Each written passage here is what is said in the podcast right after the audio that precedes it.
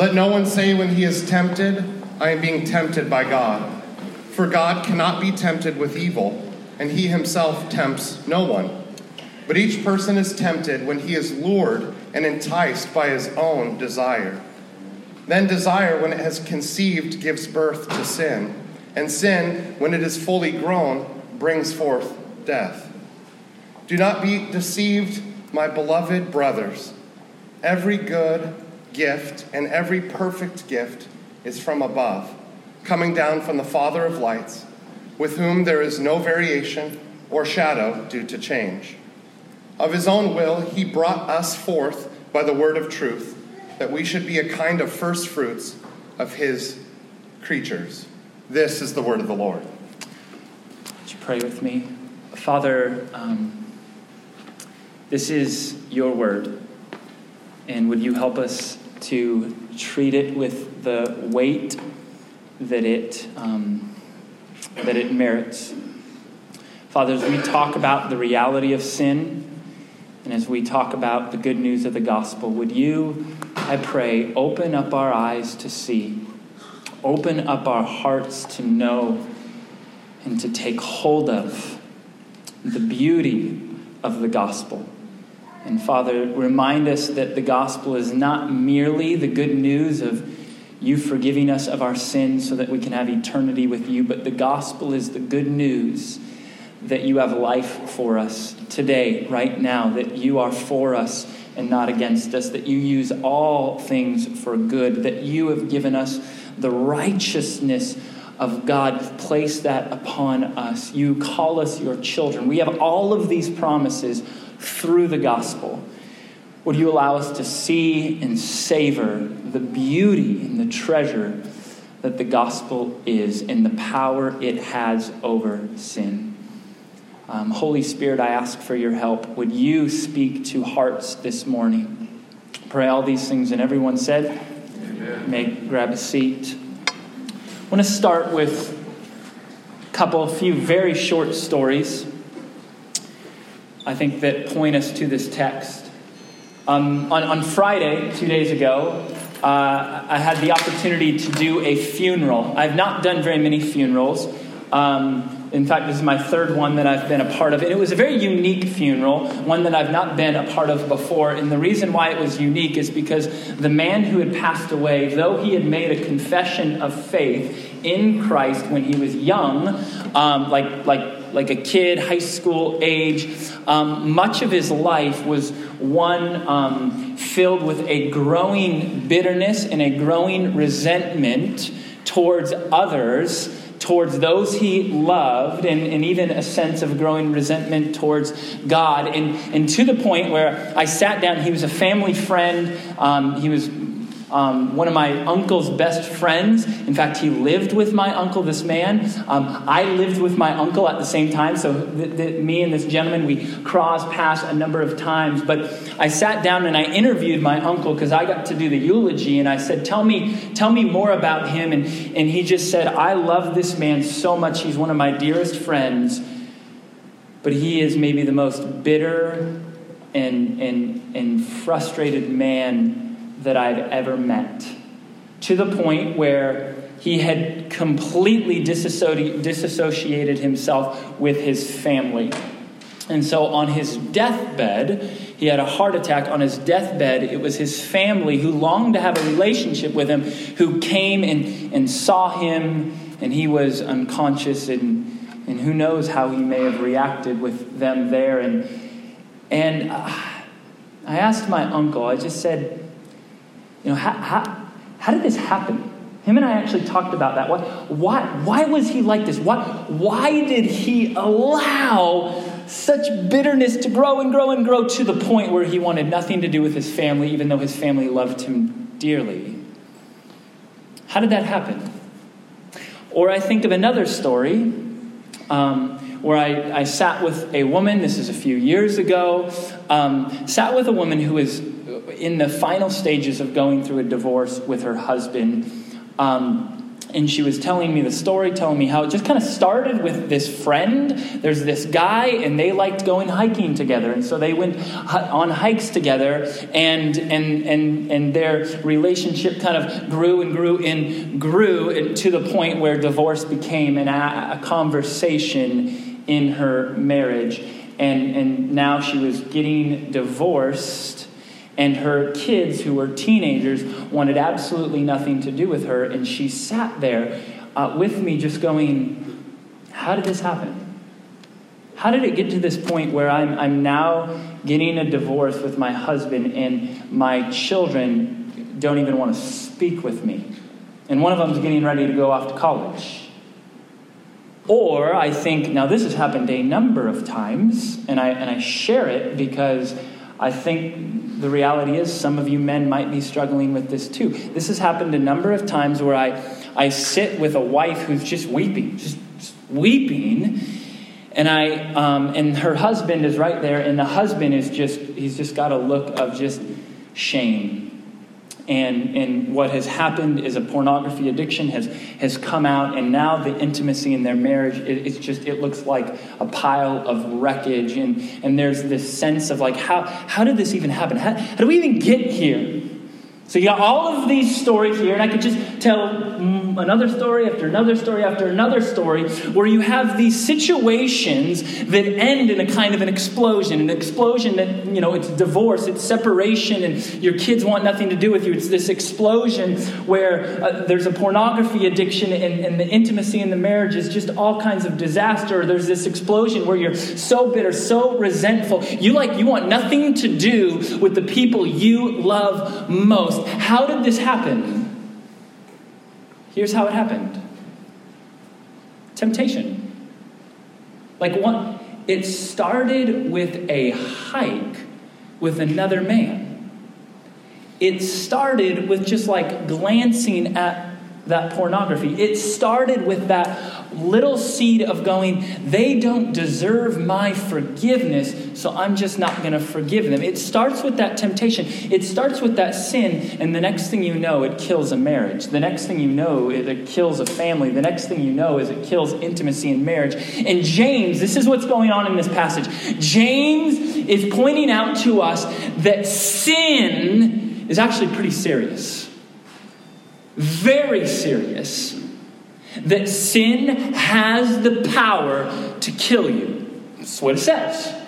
It has the ability to kill your marriage. It has the ability to kill, destroy, wreak havoc the intimacy in your marriage. It has the ability to kill relationships with family. It has the ability. This was not my words. This is the words of my uncle. It's just like, you know what? I, I, I think that his death was very equated to the bitterness and the resentment that he refused to let down. Sin can kill you. But how do we treat sin? Oops, my bad. I'll try not to do that again. I'm sorry. like my like my son, I just getting a picture of one of my sons who who it just whap. Sorry. and I'll go up to him and say, What what did, why did you do that? And he'll, this is word for word. I said, I'm sorry. Well, I don't, and that's, that's, that's what sin is to him. Now, of course, we grow out of that, right? That, that's only four year olds act that way, right? Like you hit 30 years old, and that never happens, right? You, you never cut someone off, oh, sorry. it's, it's humorous, but it's real, is it not?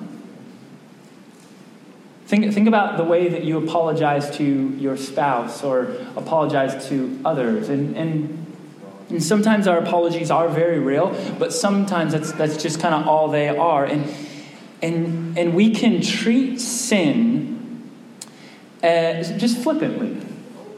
And James says um, it can actually kill you, it can actually destroy your life. It can actually, listen to this, it can actually send you to hell. And if you're like, well, that, that's strong, okay, yes, good, that's the point. And so, James, in this passage that we look at, he's trying to help you and I to feel the weight of our sin. And if you're like, whoa, this is a really downer Sunday, only the first half is, okay? Just warning. And, and I think that it's not a bad thing to feel the weight of our shame and feel the weight of our guilt. Like our culture has told us, don't be like shame, guilt, just get rid of all of that. And we should get rid of the shame and we should get rid of the guilt. But we should only get rid of it by means of Christ. And, and like when you read the letter that the Apostle Paul to, to that, that he writes to the Corinthians, he's like, you know what? Um, I say this to your shame. Like he's, he's kind of shaming them. And his point is this I want you to feel the weight of your sin. Because you know what happens when you feel the weight of your sin? You feel the weight of the beauty of the gospel. You feel the weight of the wonder of the gospel. When you and I are able to feel the depths of our sin, we can experience the heights of the gospel.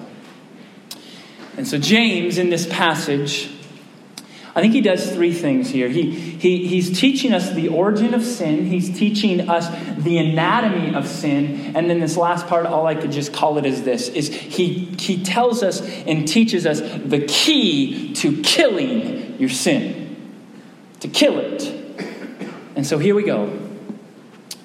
James 1 13 through 14. Let no one say when he is tempted, I am being tempted by God. For God cannot be tempted with evil, and he himself tempts no one. Now, um, if you've been with us the past two weeks, you've, you've found that what James up until this point has been talking about is trials.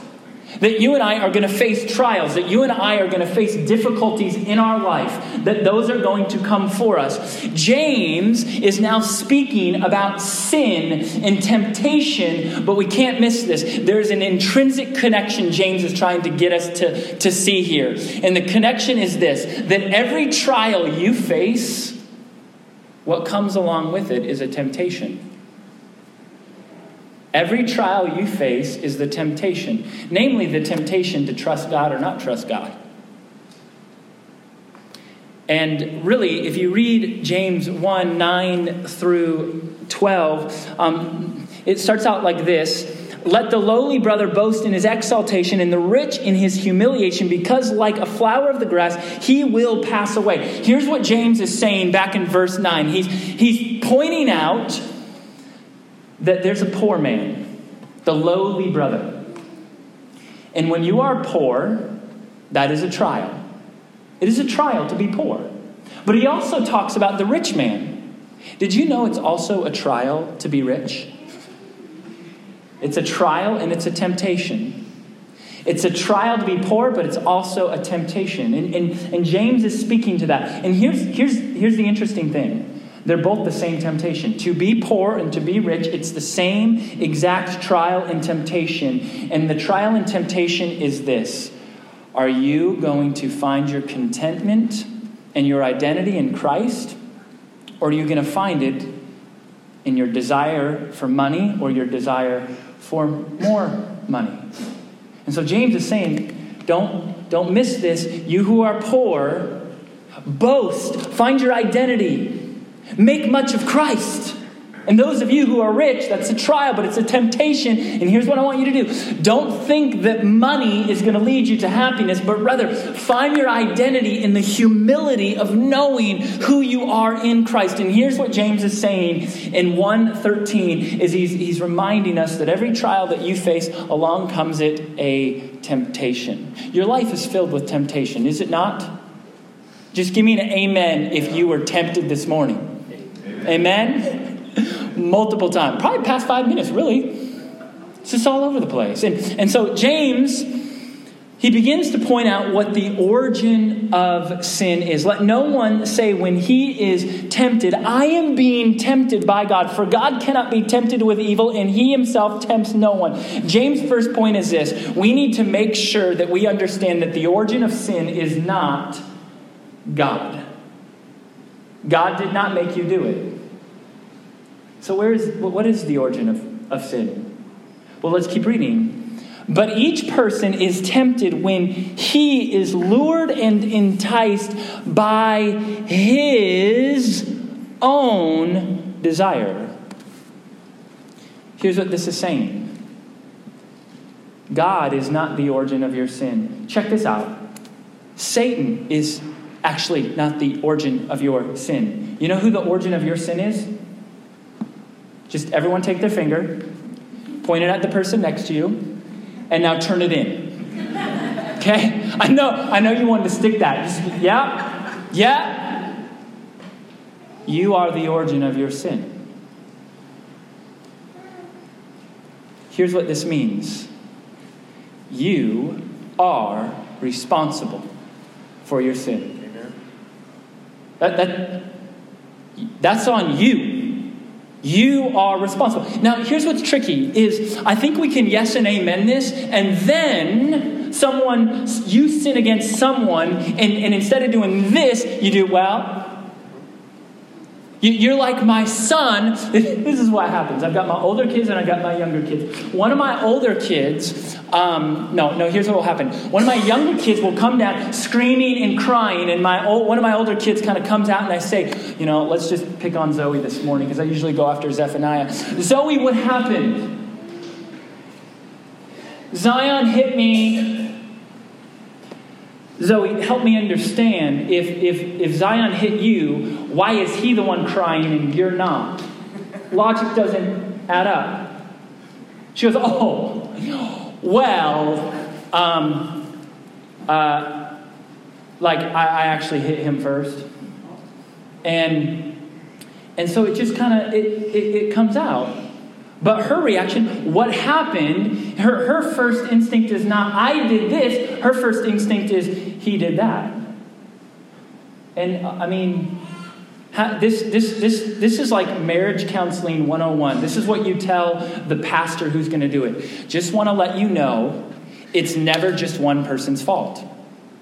And so, whenever you go into marriage counseling, and I've done just thank the Lord, just a little handful of it. I like to pass that on to some people who are maybe a little bit more um, gifted in that calling. But I'll sit down and it's and it's they did this to me, and I'll look at them and they say, well, well she did this to me, and it's just, do you do that? You know what James is doing? James is just straight up taking the playbook of Genesis 3 right here.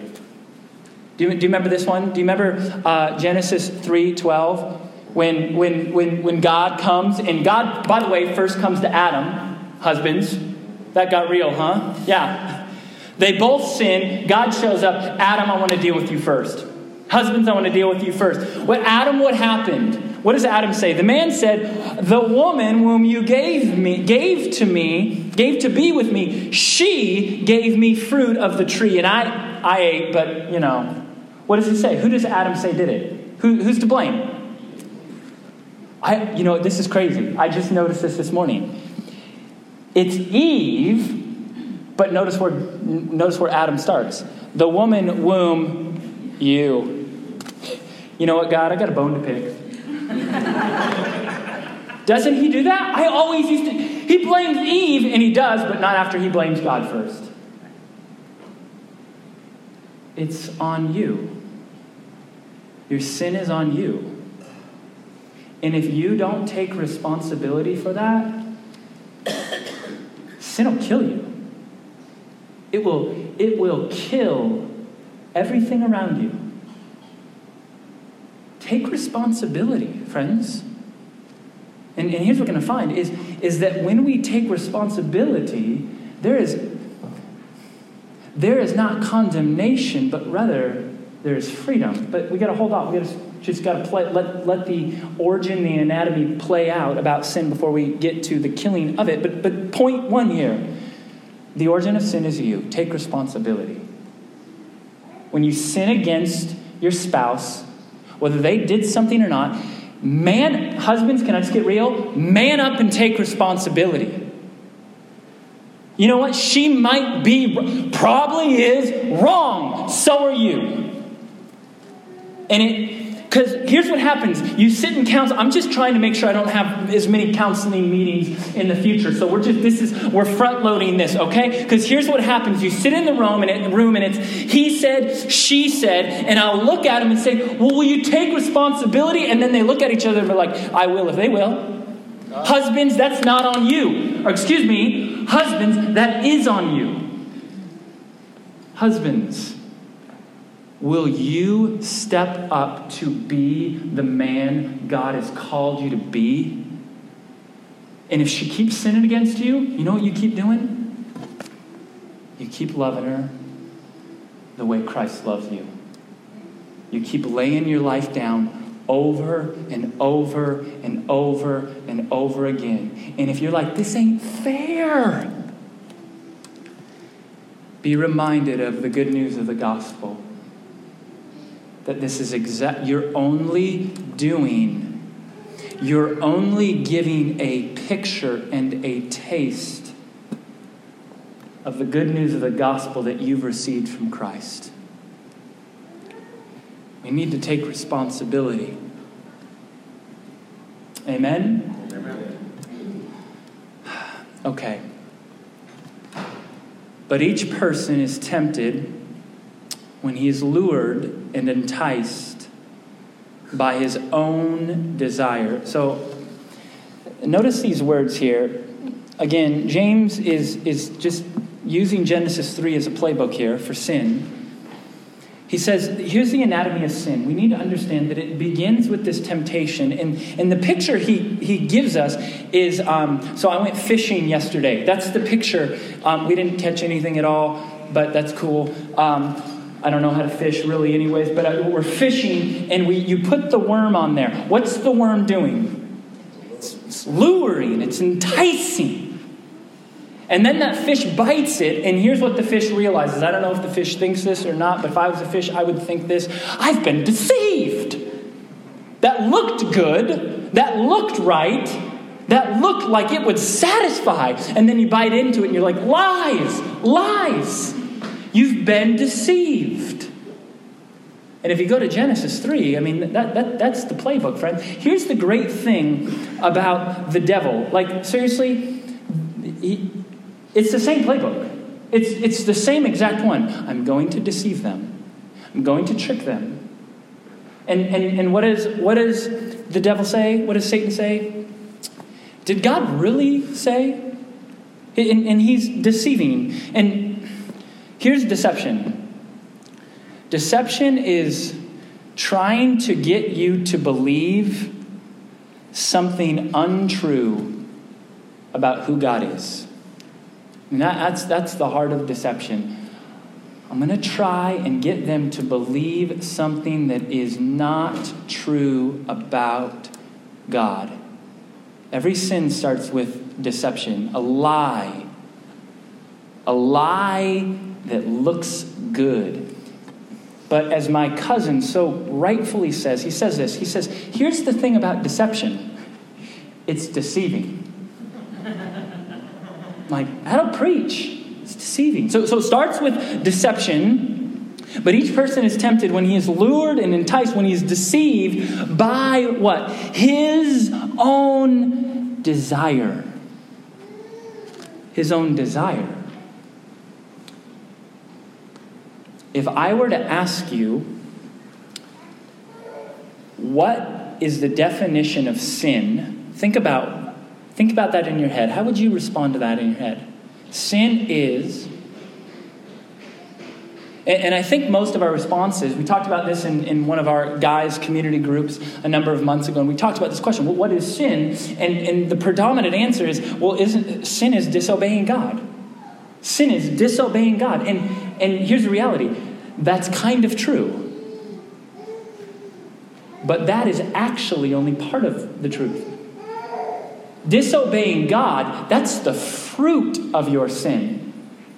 if sin is a tree, disobeying God, that's the fruit. James is saying you need here's what's tricky about sin. Here's what's deceiving about sin. Is it's not merely disobeying God, but it's it has to do with your desire. Again, look at Genesis um, 3 here. Genesis 3 6. So when the woman saw that the tree was good for food and that it was a delight to the eyes, like, mmm, that delight, that looks good. And that the tree was to be, what's that word? Desire. It's stuck. The root of sin is desire. And James says this is what we need to get about sin is that it that sin the root of it is desire. Now this this Greek word um, is epithumia. Okay, you know we like to do this. Let's say it together. Epithumia.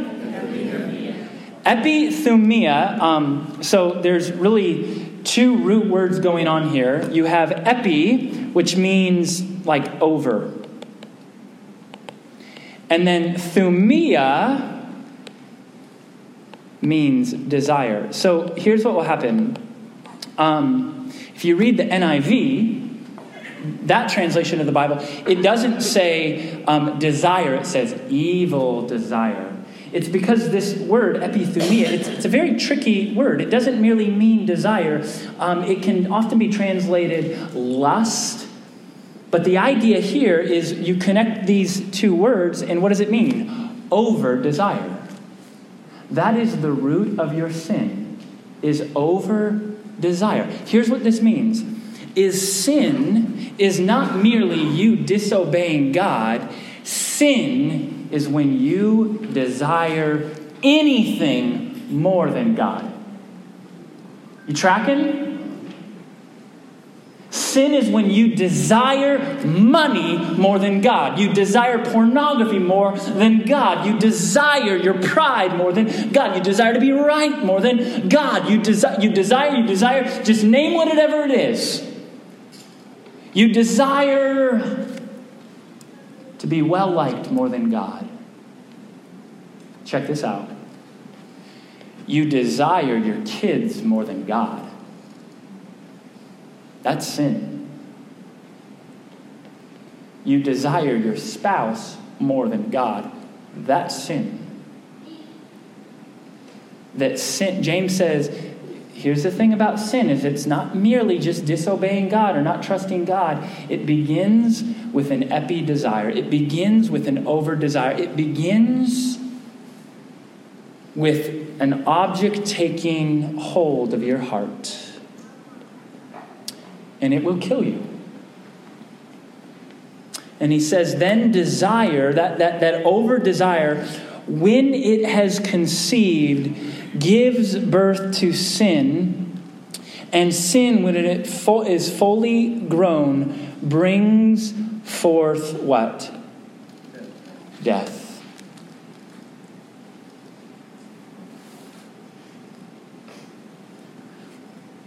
It'll kill you.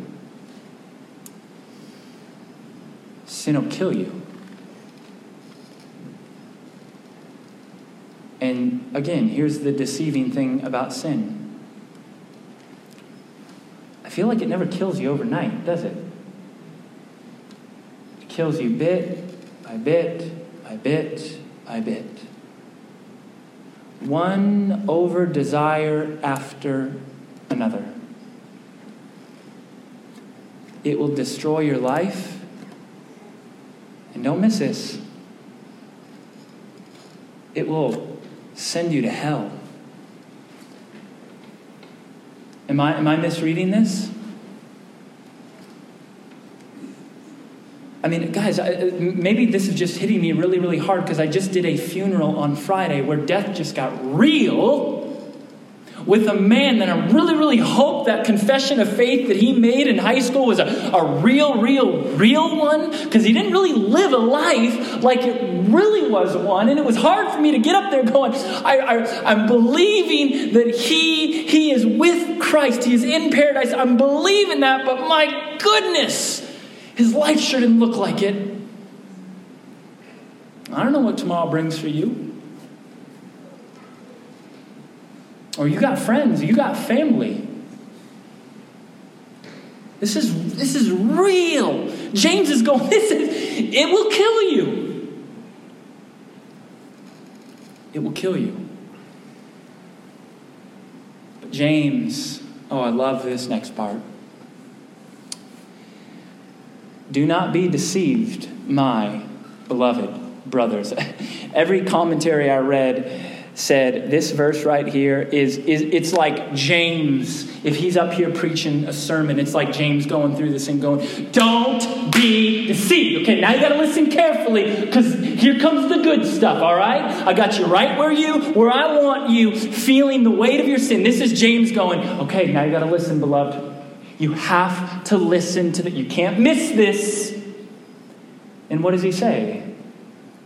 Every good gift and every perfect gift is from above, coming down from the Father of lights, with whom there is no variation or shadow due to change. He, he, he, he's, he's saying, okay, listen, listen, listen, listen, listen. Sin will kill you, but it don't have to. Sin will destroy you, but that doesn't need to be your story. Because we have a heavenly Father who gives good gifts. Every good, every perfect gift. Now, again, this, this phrase right here, every good gift, uh, in, in, the Greek, it's a little tricky, and here's how it um, reads right here. It literally reads, every good giving. That's how it reads. It doesn't read every good gift. In, in the Greek, it literally means every good giving. And, and, the idea is this the idea that James is trying to get across is this is that the action of the giving is good. What this is saying here is that when God gives gifts, they're good. Do you believe that? Do you believe that God gives, and in his giving, it's good. And now here's where this is weighty. Here's where this, I think, will make more sense of what, what does it mean, every good giving? Okay, have you ever gotten a present before? I was trying to think if this has happened to me. I just can't think of a specific example. But you ever get a present and you open it up and you're like, oh, oh, oh, didn't, that wasn't on my list not really something I wanted or desired. And then, like a month later, you're like, this thing is amazing. Yes!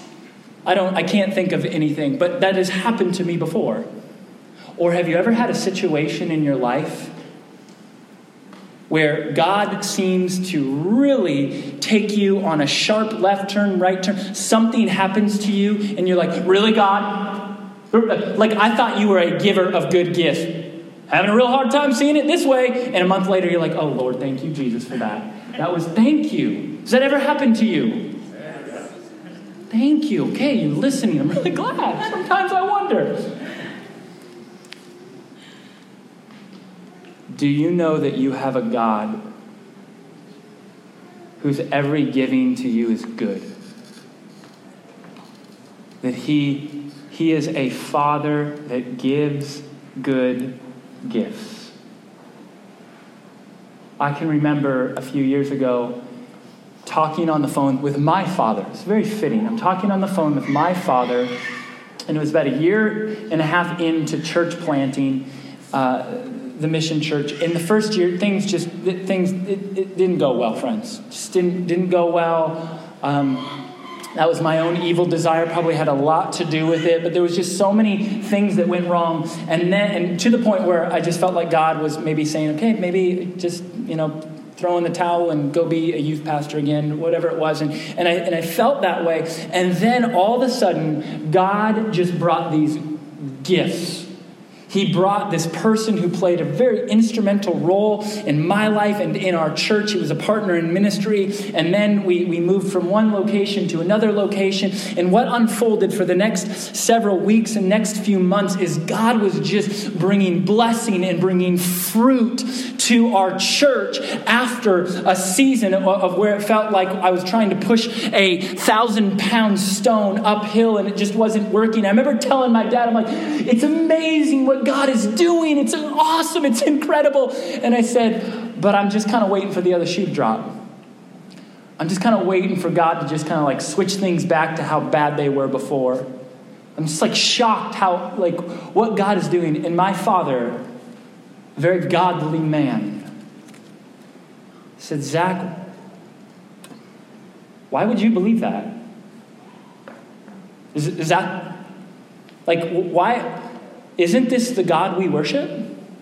Don't we worship a God that loves us and desires to give good gifts? And oh, by the way, Zach, like you, guys are a church. Like, isn't God for the church?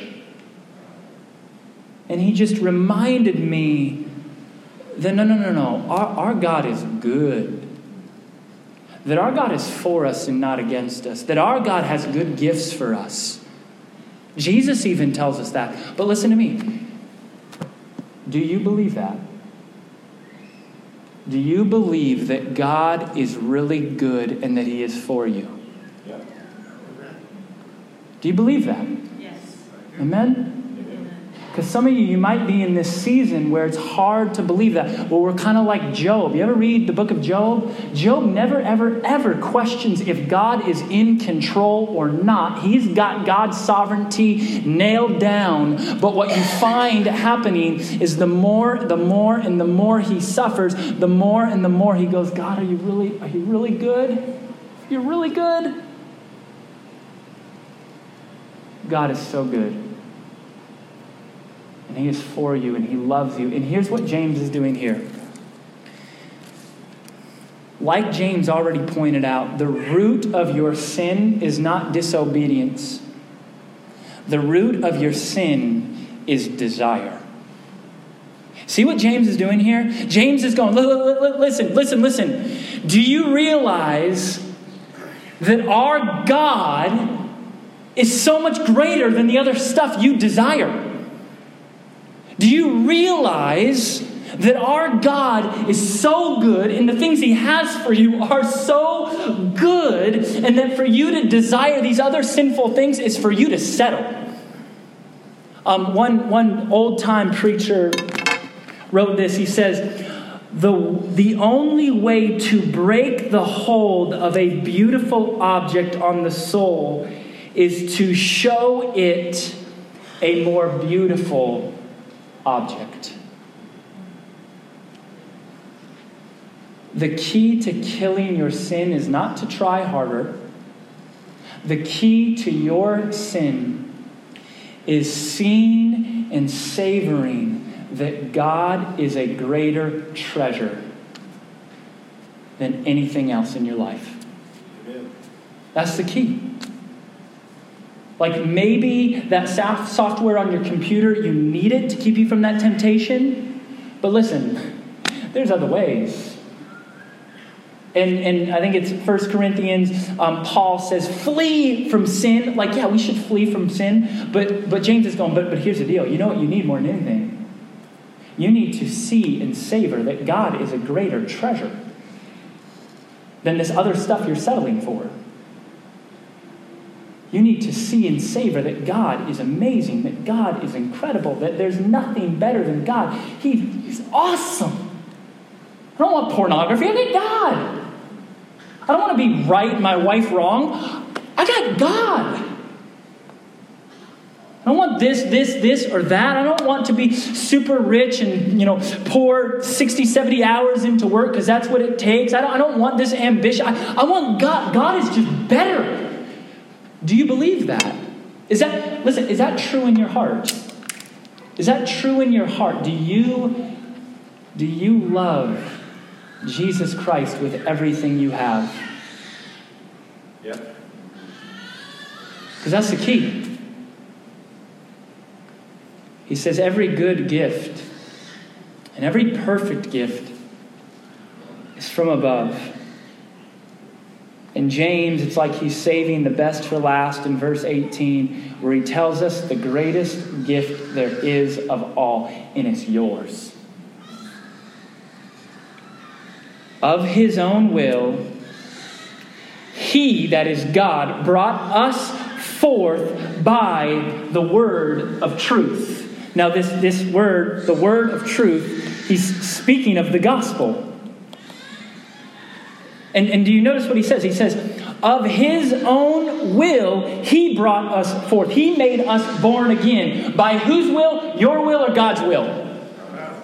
So, did you pull yourself up by your bootstraps and just, yeah, I'm going to make Jesus my Savior because, man, I'm going to make the right decision? Or did God pull you up by whatever's left on you and draw you into the gospel? Who is it? Did God draw you in or did you draw yourself in? God. That's amazing. That's amazing. You did nothing for this. God, He chose you. He pulled you up. He saved you. It's like it's it's it's we get all bent out of shape when it comes to election and predestination and did God choose us or did we choose him? And James is going, God. No, God, God, it was God. Which is the most beautiful thing. This is the best illustration I can think of when it was uh, almost four years ago to the day. Almost to the day. Next week it will be to the day. My wife and I got a phone call and they said, There's a boy and he's in the hospital and he needs a home. He's got some issues. He's probably going to be in the hospital for a little bit longer. So just warning, he's, he's, he's, got some, he's got some struggles. He's drug affected. There's, we don't know what that means for his future. So he, he very well could be a mess. And frankly, we're all messes, whether we're drug affected at birth or not. And they say to me, Do you want him? You bet we want him. And the moment he came to our doorstep, the moment we brought him through, He's our child. He's our son. And one day, my boy's going to get a little bit older and he's going to start asking questions. You know what I'm going to tell him? I'm say, listen, listen here, son.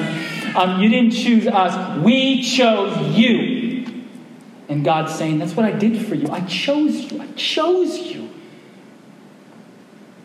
That's what Christ did for you. This is the gospel, friends. This is how you, this is the only way to kill sin.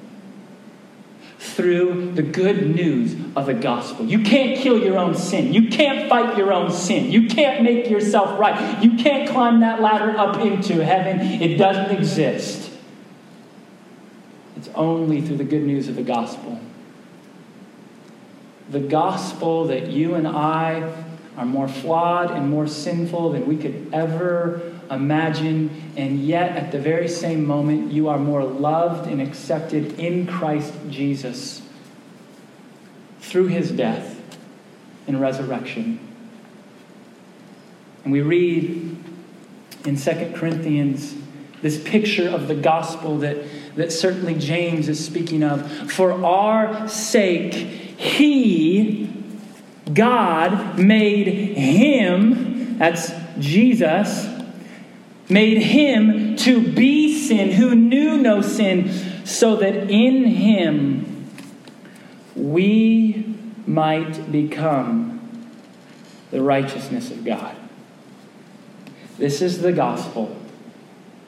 The gospel is that when you trust in Christ, he gets your sin, you get his righteousness. That's a screaming deal, friend.